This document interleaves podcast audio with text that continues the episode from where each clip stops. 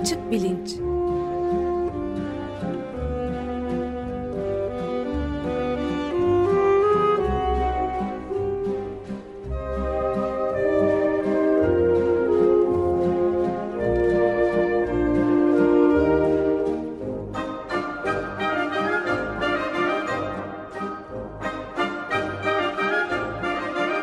Güven Güzeldere ile bilim ve felsefe sohbetleri. Günaydın Güven Bey, merhabalar. Günaydın Ömer Bey. Ee, Can yok, biz beraber yapıyoruz programı. Ee, bugün e, bir konuğumuz var ve açık bilincin e, alıştığımız formatından biraz farklı olarak e, konuğumuz da sizin orada Cambridge'de e, birlikte o buradan ben tek olarak e, sizinle konuşacağız. Biz siz tanıtımını yapar mısınız lütfen? E, tabii memnuniyetle konuğumuz Doktor Betül Kacar. Hoş geldin Betül. Hoş bulduk. Hoş geldiniz. E, genellikle konuklarımız İstanbul'da stüdyoda oluyor ama bazen e, Cambridge şehrinde yaşayan e, konuklarımız olduğu zaman e, burada birlikte e, biz Cambridge'den yapıyoruz yayını. Bugün de öyle. E, Betül Kacar e, bir biyolog ama yalnızca biyolog da değil, e, e, astrobiyolog. E, çok heyecanlı, interdisipliner e, konularda çalışıyor. E, bugün çalışmalarından, araştırmalarından bahsedeceğiz. Biraz da vaktimiz olursa e, evrim kuramının önemi, bilimde kadınların öncü rolü filan gibi konulara da değinmek istiyoruz. Girmeden ben bir şey sorabilir miyim? Astrobiyolog e, tanımında biraz açabilir miyiz lütfen? Ben pek e, sık duyduğumuz bir şey değil çünkü ilginç bir, çok ilginç bir kavram. Lütfen o konuda da bir iki saniyelik bir bilgi verilirse seviniriz. Tamam, bence o zaman Betül girişi sen yap ben tanıtımını sonra yapayım. Çünkü bugünün konusu aslında bu astrobiyoloji nedir e, büyük ölçüde. Evet. Evet e, gerçekten de astrobiyoloji hem astronomi hem de biyolojiyi yani hem e, yıldızları, ge gezegenleri hem de yaşamın kendisini bir araya getirdiği için kelime anlamında dahi e, şaşkınlıkla karşılanabiliyor. Çok gerçekten yeni bir disiplin.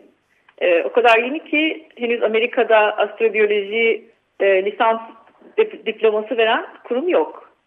Peki nedir astrobiyoloji? E, uzaydaki yaşamı, bu yaşamın kökenlerini, geleceğini ve varlığını anlamaya çalışan, kendini buna adamış bir alan.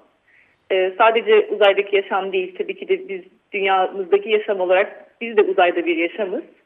Dolayısıyla dünyamızdaki yaşamın geçmişini, e, bu yaşamın geçmiş süreç içerisinde e, ki değişimlerini ve eğer mümkün ise geleceği hakkında kafa yoran e, muazzam derecede interdisipliner, bünyesinde çok farklı farklı bilim alanlarını fizikten jeolojiye, astronomiden moleküler biyolojiye e, bünyesinde barındıran bir alan. Evet. Ee, nasıl oldu Ömer Bey? Bu... Gayet iyi. Ben kendimi bir hayli cahil hissediyordum haklı olarak aslında. Çünkü çok yeniymiş. Şimdi rahatladım biraz.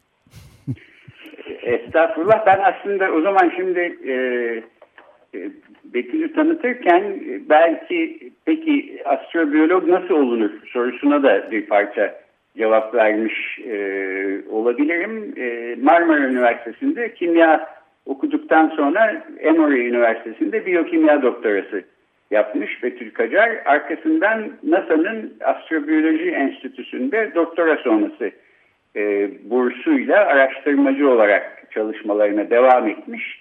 E, son birkaç yıldır Harvard'da e, organizmik ve evrimci biyoloji e, bölümünde e, bir laboratuvarı vardı. Çalışmalarını burada sürdürüyordu.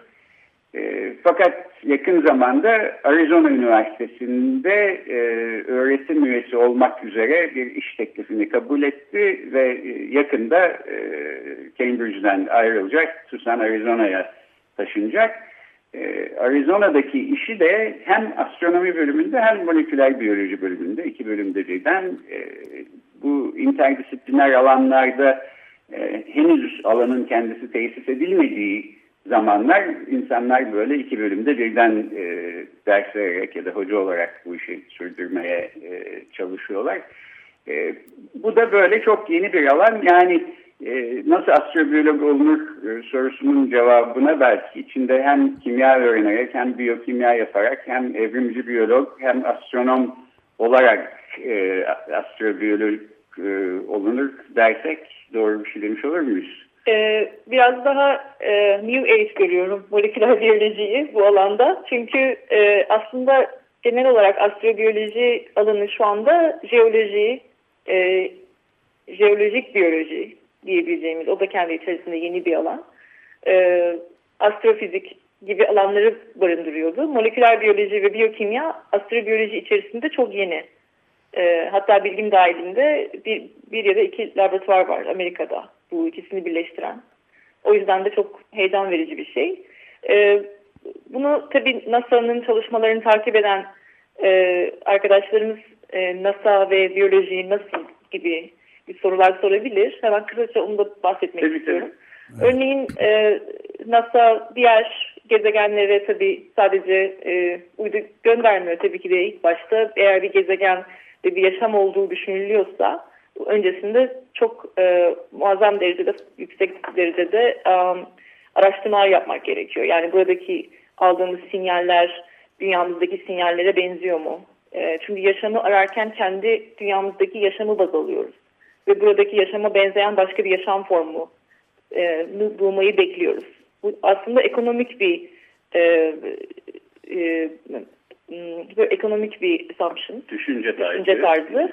E, dolayısıyla eğer bir yaşam varsa bu bizim dünyamızdakine benziyordur gibi bir e, düşünce üzerinden yaşam aranıyor. Dolayısıyla örneğin Mars'ın yüzeyindeki araştırmalara, e, Mars'ın yüzeyindeki e, morfolojik değişimlere bakarken ya da oraya bir e, robot gönderdiğimiz zaman dahi bu robotun geri gönderdiği bilgileri anlayacak biyoloji bilen, aynı zamanda jeoloji bilen, aynı zamanda bunu bir gezegenin kendi oluşum süreciyle bağlayabilecek insanlara gerek e, gereksinim duyuluyor. Ve bu e, tabii ki de çok farklı dalları bir araya getirdiği için böyle eleman yetiştirmek problem. Çünkü çok zor. As Evet Allah kolaylık versin ne diyelim. e, NASA misyonlarında daha da çok astrobiyoloji hem kelime olarak da geçecek hem e, insan kaynağı olarak da astrobiyolog olmak artık normalleşeceğini düşünüyorum. Uzay çağına artık ulaştığımız için. Evet bu alanın e, öncülüğünü de sen yapıyor olacaksın. E, dolayısıyla biz de heyecanla çalışmalarını takip ediyor olacağız. Ömer Bey siz bir şey dediniz galiba demin e, atladık. Evet yani Allah kolaylık versin dedim sadece. Bu çok zorlu bir Teşekkür alandan ederim. bahsediyoruz. Evet, umarım hep söylüyorum bunu 10 sene sonra tekrar görüştüğümüzde daha net e, uzaydaki yaşama dair cevaplar verebilirim diye. Evet. Ben e, şuradan başlayayım küçük bir anekdotla. E, ben ilkokulu Ankara'da Bahçeli Evler'de okudum. E, o zaman bir aile dostumuz e, Özcan Yazlak burada kendisini de aslında rahmetle almış olayım. Maden Tetkik Arama Enstitüsü'nde e, çalışıyordu ve bazen biz ilkokulu öğrencilerine işte bir otobüsle e, MTA'nın kampüsündeki e, küçük müzeyi e, gezme imkanı sağlamıştı. Bu müzede e, benim hala anlatamadığım bir şey var. Bir camekanın arkasında aydan getirilmiş bir küçük taş dururdu. Bu bana her zaman çok e, müthiş olağanüstü bir şey gibi gelmişti. Çünkü e, işte dış uzaydan dünyamızda olmayan ve ne kadar arasak bulamayacağımız bir şeyi insanlar e, başka bir gök cismine giderek almışlar, e, dünyaya getirmişler, orada sergiliyorlar filan. E, bunu hala hatırlıyorum çok zaman öncesi olmasına e, rağmen. Sonra gerçi öğrendim ki aslında belli e, aralıklarla e, dünyaya, dünya dışındaki gök cisimlerinden parçalar düşüyor kendiliğinden, tesadüfen.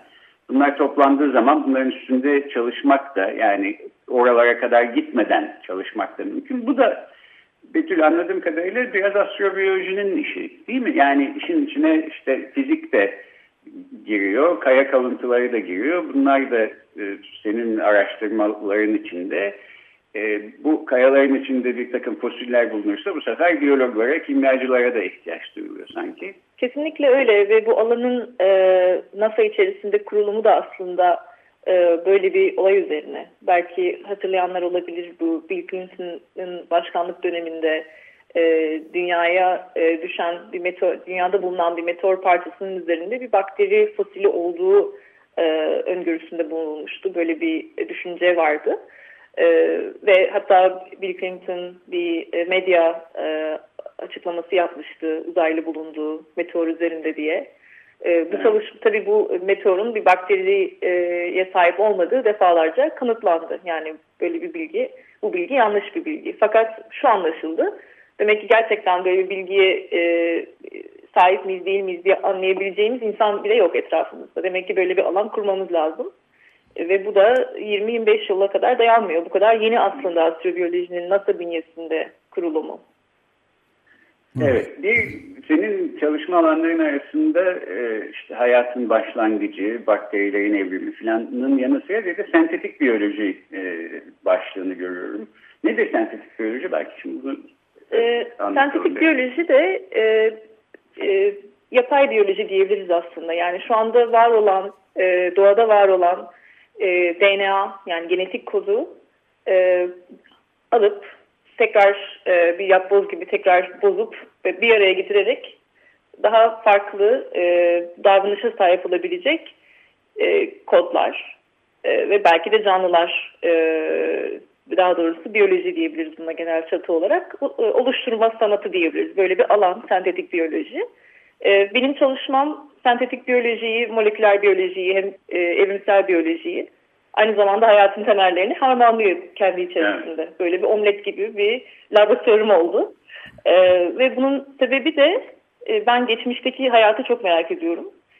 En başta da belirttiğim gibi yurt, e, yurt, yurt dışında, e, dünya dışında yaşamı ararken e, kendi dünyamızdaki yaşama benzer bir hayat arıyoruz. Fakat kendi dünyamızdaki yaşam sadece bu zamandan ibaret değil yaşamın e, en az 3.8 milyar yıllık bir tarihi var. Dolayısıyla şu andaki genetik koda baktığımız zaman bile aslında 3.8 milyar yıllık bir e, birikimden bahsediyoruz. Ve sadece DNA ya da biyoloji olarak değil aynı zamanda çevresel şartlar olarak da dünyamız çok farklı süreçlerden geçti. Örneğin e, biz 3 milyar yıl önceye gitsek orada bir saniye dahi yaşayamayız. Çok sıcak, asitli, volkanların patladığı, meteorların dünyaya çarptığı, kıpkırmızı bir gezegen. Ama burada yaşayan bakteriler var. Burada yaşayan diğer organizmalar var. Peki bunlar ne yapıyordu? Ve bunlar gezegenimizden dışarıya nasıl bir sinyal veriyorlardı? Yani şu anda başka bir medeniyet, uzaylı bir medeniyet bizim dışımızda ee, yaşamı arıyorsa örneğin ve bize doğru teleskoplarını yöneltmişlerse bizi görmeyecekler. Bizim milyar yıl önceki halimizi görecekler. Yani baktıkları zaman burada belki mavi yeşil alpler görecekler gördükleri mavi bir gezegen olmayacak, kırmızı bir gezegen olacak. Burada insan yok deyip geçecekler örneğin. Çünkü bizim geçmişimize bakıyorlar. Biz de aynı şekilde diğer gezegenlerin geçmişine bakıyoruz. Yani kendi ikimiz de birbirimizin geçmişine bakacağız ve acaba var mıyız yok muyuz anlamaya çalışacağız. Evet, ben bu mesafenin getirdiği bir zorunluluk. Bunu aşmanın bir imkanı e, yani aşmanın imkanı olmayan bir zorunluluk. Ancak oraya gitmemiz gerekiyor. Evet. O zaman aşabiliyoruz. Evet. Tabii ki de mesafeler çok uzak. Uzaktan evet. seviyoruz bu gezegenleri şu an. Evet. Dolayısıyla e, ben de bu geçmişteki, yani biz bir gezegenin geçmişine bakıyorsak, bu geçmişi şu andaki günümüzle kıyaslıyoruz sadece. Evet. Peki kendi geçmişimizle kıyaslayabilir miyiz gibi bir soru geliştirdim. Ve bu soruya da biyolojik bir e, çözüm bulmaya çalışıyoruz. Tabii buna çözüm e, bulmayı düşünmek bile çok e, tabii çok büyük bir amaç bu. Ama en, küçük bir adım bile atabilsek kendimi başarılı sayacağım. Ben de iki küçük soru sormak istiyorum izninizle. Bir tanesi bu 3 e, e, milyar 800 milyon yıl önceki ilk başlangıcı söylediniz. Bu geçenlerde yani çok kısa bir süre önce e, bulunan bazı yeni verilerle e, 3 yani 200 milyon yıl falan daha geriye kaydırıldı galiba yanlış hatırlamıyorsam böyle bir şey oldu. Bir de e, bu da yani doğru da kalmamış olabilir hatırımda. Ama bir de buna bağlı olarak ikinci bir soru 3 milyar 800 yani 3,8 milyar yıl önceki bakterilerin torunlarıyız tabii değil mi hepimiz? Ee, bütün bütün canlılar formu olarak aslında tabii ki de kökenlerimize bağlıyız genetik olarak da metabolik olarak da ee, kendi midemizdeki bakteri bizden daha yaşlı E. coli bakterisi bizden çok daha eski o yüzden bakteriye primitif demek çok yanlış bakterilere evet. saygı duymak gerekir çok yaşlılar evet. ee, dediğiniz e, çok doğru bu 4.1 e, milyar yıl mı 3.8 milyar yıl mı gibi bir yeni çalışma vardı. Esasında böyle çalışmalar çok e, çok sık değil. Fakat her bunu öneren her çalışma tabii büyük olay oluyor. Çünkü ne kadar geçmişe gittiğini anlamaya çalışıyoruz hayatın. Fakat burada e, ben 3.8 milyar yıl olarak söyledim. Çünkü 3.8 milyar yıl olduğunu kabul görüldü. Çünkü birkaç data var bununla ilgili. Fakat 4.1 milyar yıl olduğunu söyleyen e, çalışmalar henüz daha kabul görmediği için evet. e, şu an en az 3.8 diyerek e, e, bunu belirtmeye çalıştım. Fakat 4.1 olduğunu e, sizin de belirttiğiniz gibi söyleyen çalışmalar vardı. Bunlar tabii benim başta da belirttiğim jeolojik biyoloji diyeceğimiz alana giriyor. Bu kayaların çoğu Avustralya'da ve e, nasıl peki anlıyoruz hayatın 3.8 milyar yıl olduğunu? Tabii burada hayattan bahsettiğimiz orada çok aslında e, şu anda primitif kelimesini kullanacağım. Çünkü basit olduğunu düşünüyoruz hayatın ilk başta. Bir hücre, metabolizması olan ve bir şekilde e, bu bulunduğu ortama ve çoğu zaman bunlar tabii kaya oluyor. Çünkü biz bunları bulabiliyoruz eğer şanslıysak tabii ki. Bir imza bırakmış, bir iz bırakmış e, canlılar oluyor. Yani mesela biz otur, uzun süre oturduğumuz bir koltuktan kalktığımız zaman nasıl koltukta bir iz bırakıyorsak aynı şekilde uzun süre eğer bir ortamda bulunuyorsa bakteriler onlar da iz bırakıyorlar. Bazen bu morfolojik oluyor. E, stromatolit örnekleri mesela form gibi yani gerçekten morfolojik olarak görebileceğiniz imzalar olabiliyor. Ya da kimyasal olarak iz bırakabiliyorlar ve bu, e, bu kimyasal izleri bulabiliyoruz biz. E, ve aynı deneyleri Mars'ın yüzeyinde de yapıyoruz. Yani kendi gezegenimizdeki bir çölde yapılan çalışmayı çünkü çöller bazen e, bazı çöller benzeyebiliyor Mars'ın yüzeyine. Mars'ta da tekrar ediyoruz. İşte bu noktada astrobiyoloji devreye giriyor. Çünkü bulduğunuz şeyin yaşam olduğunu nereden bileceksiniz? Evet. yaşam ise nasıl bir yaşam? Kendi güneş sistemimizin dışarısı, dışındaki gezegenlere baktığımızda gördüğümüz şeyi nasıl anlayabiliriz? Yani bakıyor bakıyor duruyoruz. Harika e, masaüstü fotoğrafları, gezegenler çok güzel tamam fakat neye bakıyoruz? Neyi bulduğumuz zaman biz yaşamı bulduk diyeceğiz. Neyi bulduğumuz zaman burada yaşam yoktur kesinlikle diyebileceğiz. İşte bunlar gerçekten e, daha birçok disiplinden araştırmacıyı bir araya getirip e, sorgulatan bir alan ve dediğim gibi çok yeni. O yüzden de heyecan verici. Evet. Şahane. Ben de bir soru sorayım. Şimdi astrobiyoloji, astronomi ile biyolojiyi yan yana getiriyor. Fakat bilim tarihi açısından baktığımızda aslında bu iki e, alanın e, benzer sarsıcı işlevler görmüş olduğunu da görüyoruz. Daha önceki programlarda da defalarca bahsettik. Astronomi sonuçta dünyanın evrenin merkezinde olmadığını e, insanlara hatırlattı. Evrimci biyolojide insanın bir tür olarak canlıların e, en tepesinde olmadığını hatırlatmıştı. Dolayısıyla astrobiyolojinin böyle e, biraz insanı alçak gönüllülüğe zorlayan e, faydalı bir işlevi var diye düşünüyorum.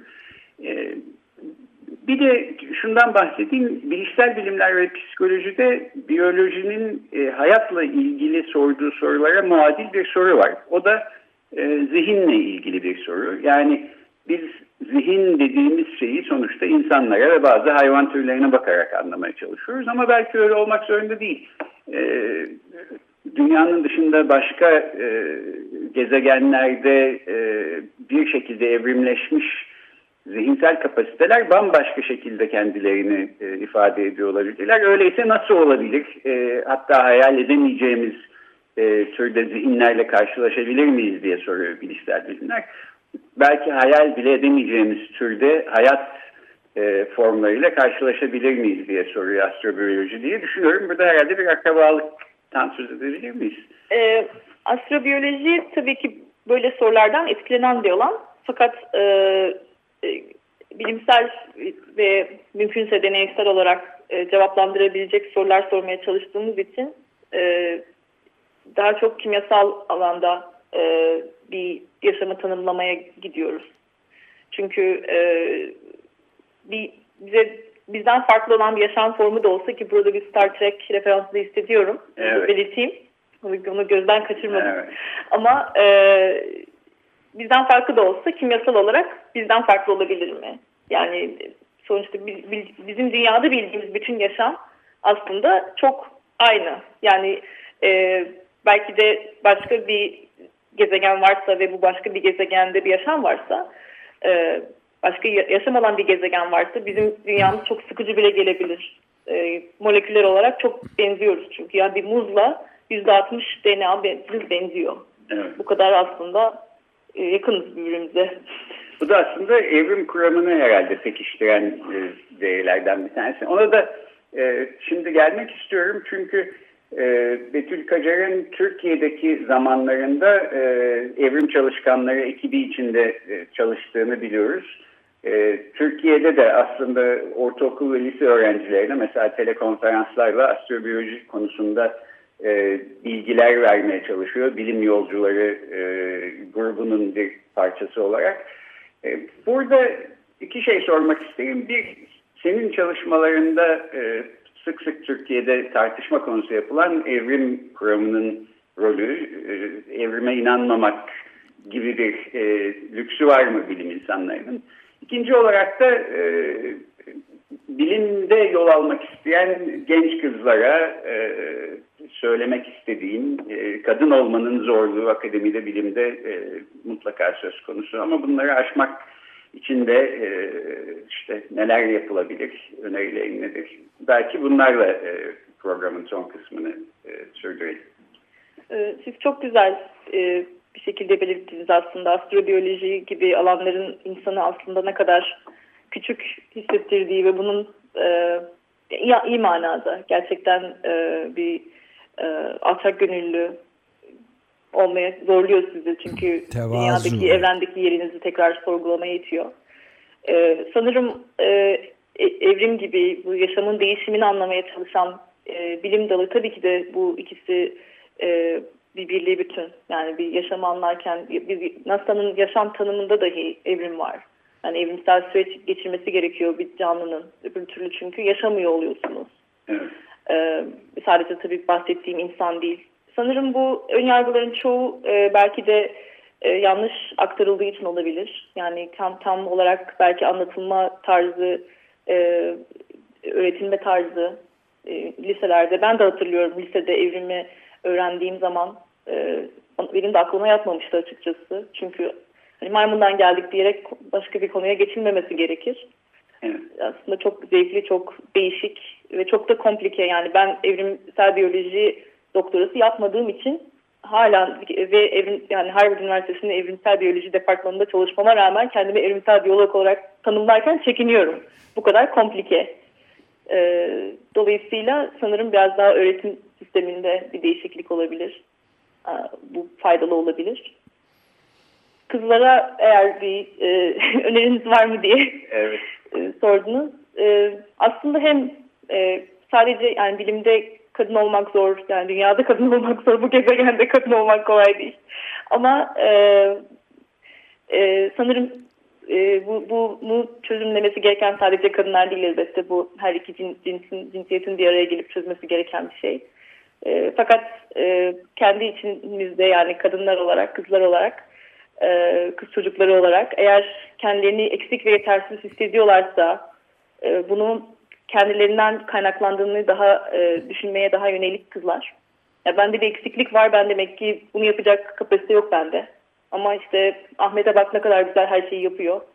Bana bak ben hiçbir şey bilmiyorum gibi içe kapanıp e, unutmaya ya da kendini başka bir alana e, vermeye meyilli olabiliyorlar. Bu teşvikle alakalı bir şey.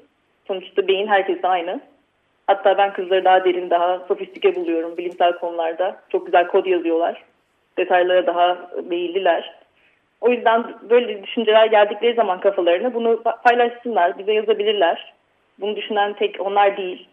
Ee, bunlar toplumun da birazcık yönlendirmesiyle oluşan şeyler.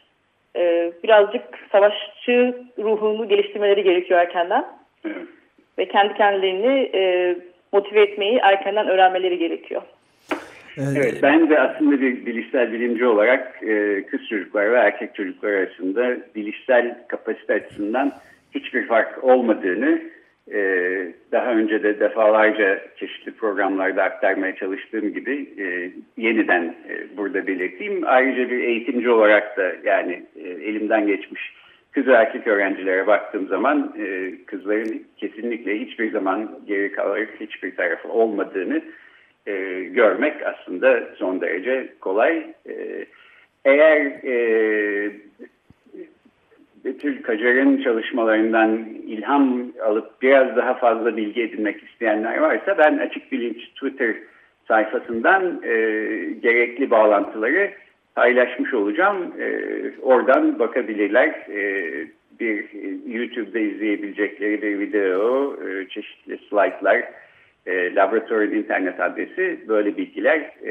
yer alacak. E, herkesi de aslında böyle yapmak e, konusunda teşvik etmiş olalım. Evet, ben de biterken artık süreyi de aşmak üzereyiz ama bir çok kısa yani yarım dakikalık bir soru sorayım. Gerçi muazzam bir büyük soru olacak ama yani bu e, hayatın başlangıcı üzerine çalışılırken tabii insanın aklına kaçınılmaz olarak bu beş büyük yok oluş hayatın beş e, gezegen üzerinde yok oluşun eşiğine geldiği beş büyük kitlesel yok oluştan şimdi de altıncısının içinde olduğumuzu söyleyen çok sayıda bilim insanı var. Özellikle de bu iklim yıkımı işte meselesi, iklim değişikliği meselesi çok büyük bir tehlike olarak, tehdit olarak, yıkıcı bir tehdit olarak karşımızda bulunuyor. Bu konuda da e, nasıl bakıyorsunuz bu antroposen diye adlandırılan yeni jeolojik çağ, insanın artık belirlediği doğa, doğayı meselesine nasıl bakıyorsunuz? E, tabii e, bilimsel datalar biraz ürkütücü. Çünkü aslında doğanın kendi kendini yenileme hızı çok güzel eğer biz e, müdahale etmezsek. E, bu e, özellikle okyanus bilimcilerin de defalarca gösterdiği yani okyanus e, çeşitliliği çok önemli. Biz belki de e, bunu çok zaman görmezden de geliyoruz. Fakat okyanustaki yaşamı öldürdüğünüz zaman e, karadaki yaşamı da öldürüyorsunuz. E, dolayısıyla elbette ürkütücü. Fakat aynı zamanda ben e, optimistik yaklaşıyorum. E, biraz umutluyum geleceğe dair. Bence e, hiç olmadığı kadar bilinçli bir gençlik geldiğini düşünüyorum ben. Çünkü e, yani ben 15 sene önce lisede olan biriydim. Ben bu kadar hani küresel ısınma gibi ya da daha e, global düzeyde çevremizi etkileyen şeylerden haberim yoktu bu kadar fakat şu andaki gençlik daha bilinçli, daha aktif geliyor bana.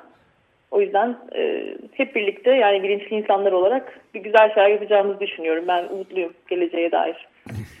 Ömer Bey açık gazetede böyle ümitli bir şeyler de söylemiş olduk bir istisna. E, ee, evet yani. bu bizzat e, yani ufak bir payda kendimize çıkarmıyor değiliz. Yani işte aşağı yukarı Betül Hanım'ın sözünü ettiğinden bile uzun bir süredir bu iklim e, adaleti konusundaki mücadeleleri dile getirmeye çalışıyoruz. Yalnız Açık Gazete değil Açık Radyo'nun çeşitli programlarında da dolayısıyla bundan küçük bir payda çıkarmıyor değiliz kendimize. E, elbette yani farkındalık yaratma konusunda Türkiye'de herhalde Açık Radyo kadar e, e öncülük yapmış başka bir kurum yok benim bildiğim. Ee, peki vaktimizin sonuna geldik. Bugün e, Harvard Üniversitesi'nden biyolog araştırmacı, astrobiyolog e, Doktor Betül Kacar konuğumuzdu. Yakında Arizona Üniversitesi'nde astronomi ve moleküler biyoloji bölümlerinde öğretim üyesi e, olacak. E, kendisini ileriki yıllarda yeniden ağırlayıp çalışmalarından bahsederiz diye umuyorum. Çok teşekkürler geldiğin için Betül. Ben teşekkür ederim. Çok teşekkürler Betül Hanım. Haftaya görüşmek üzere. Haftaya görüşmek üzere. Hoşçakalın.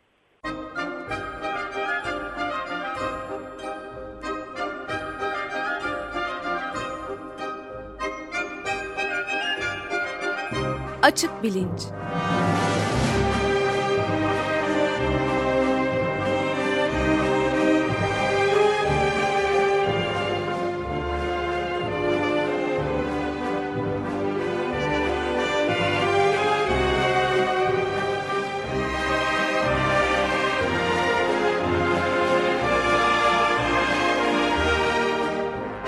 Güven Güzeldere ile bilim ve felsefe sohbetleri.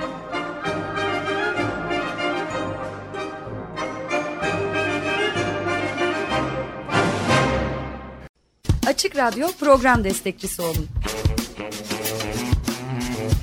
Bir veya daha fazla programa destek olmak için 212 alan koduyla 343 41 41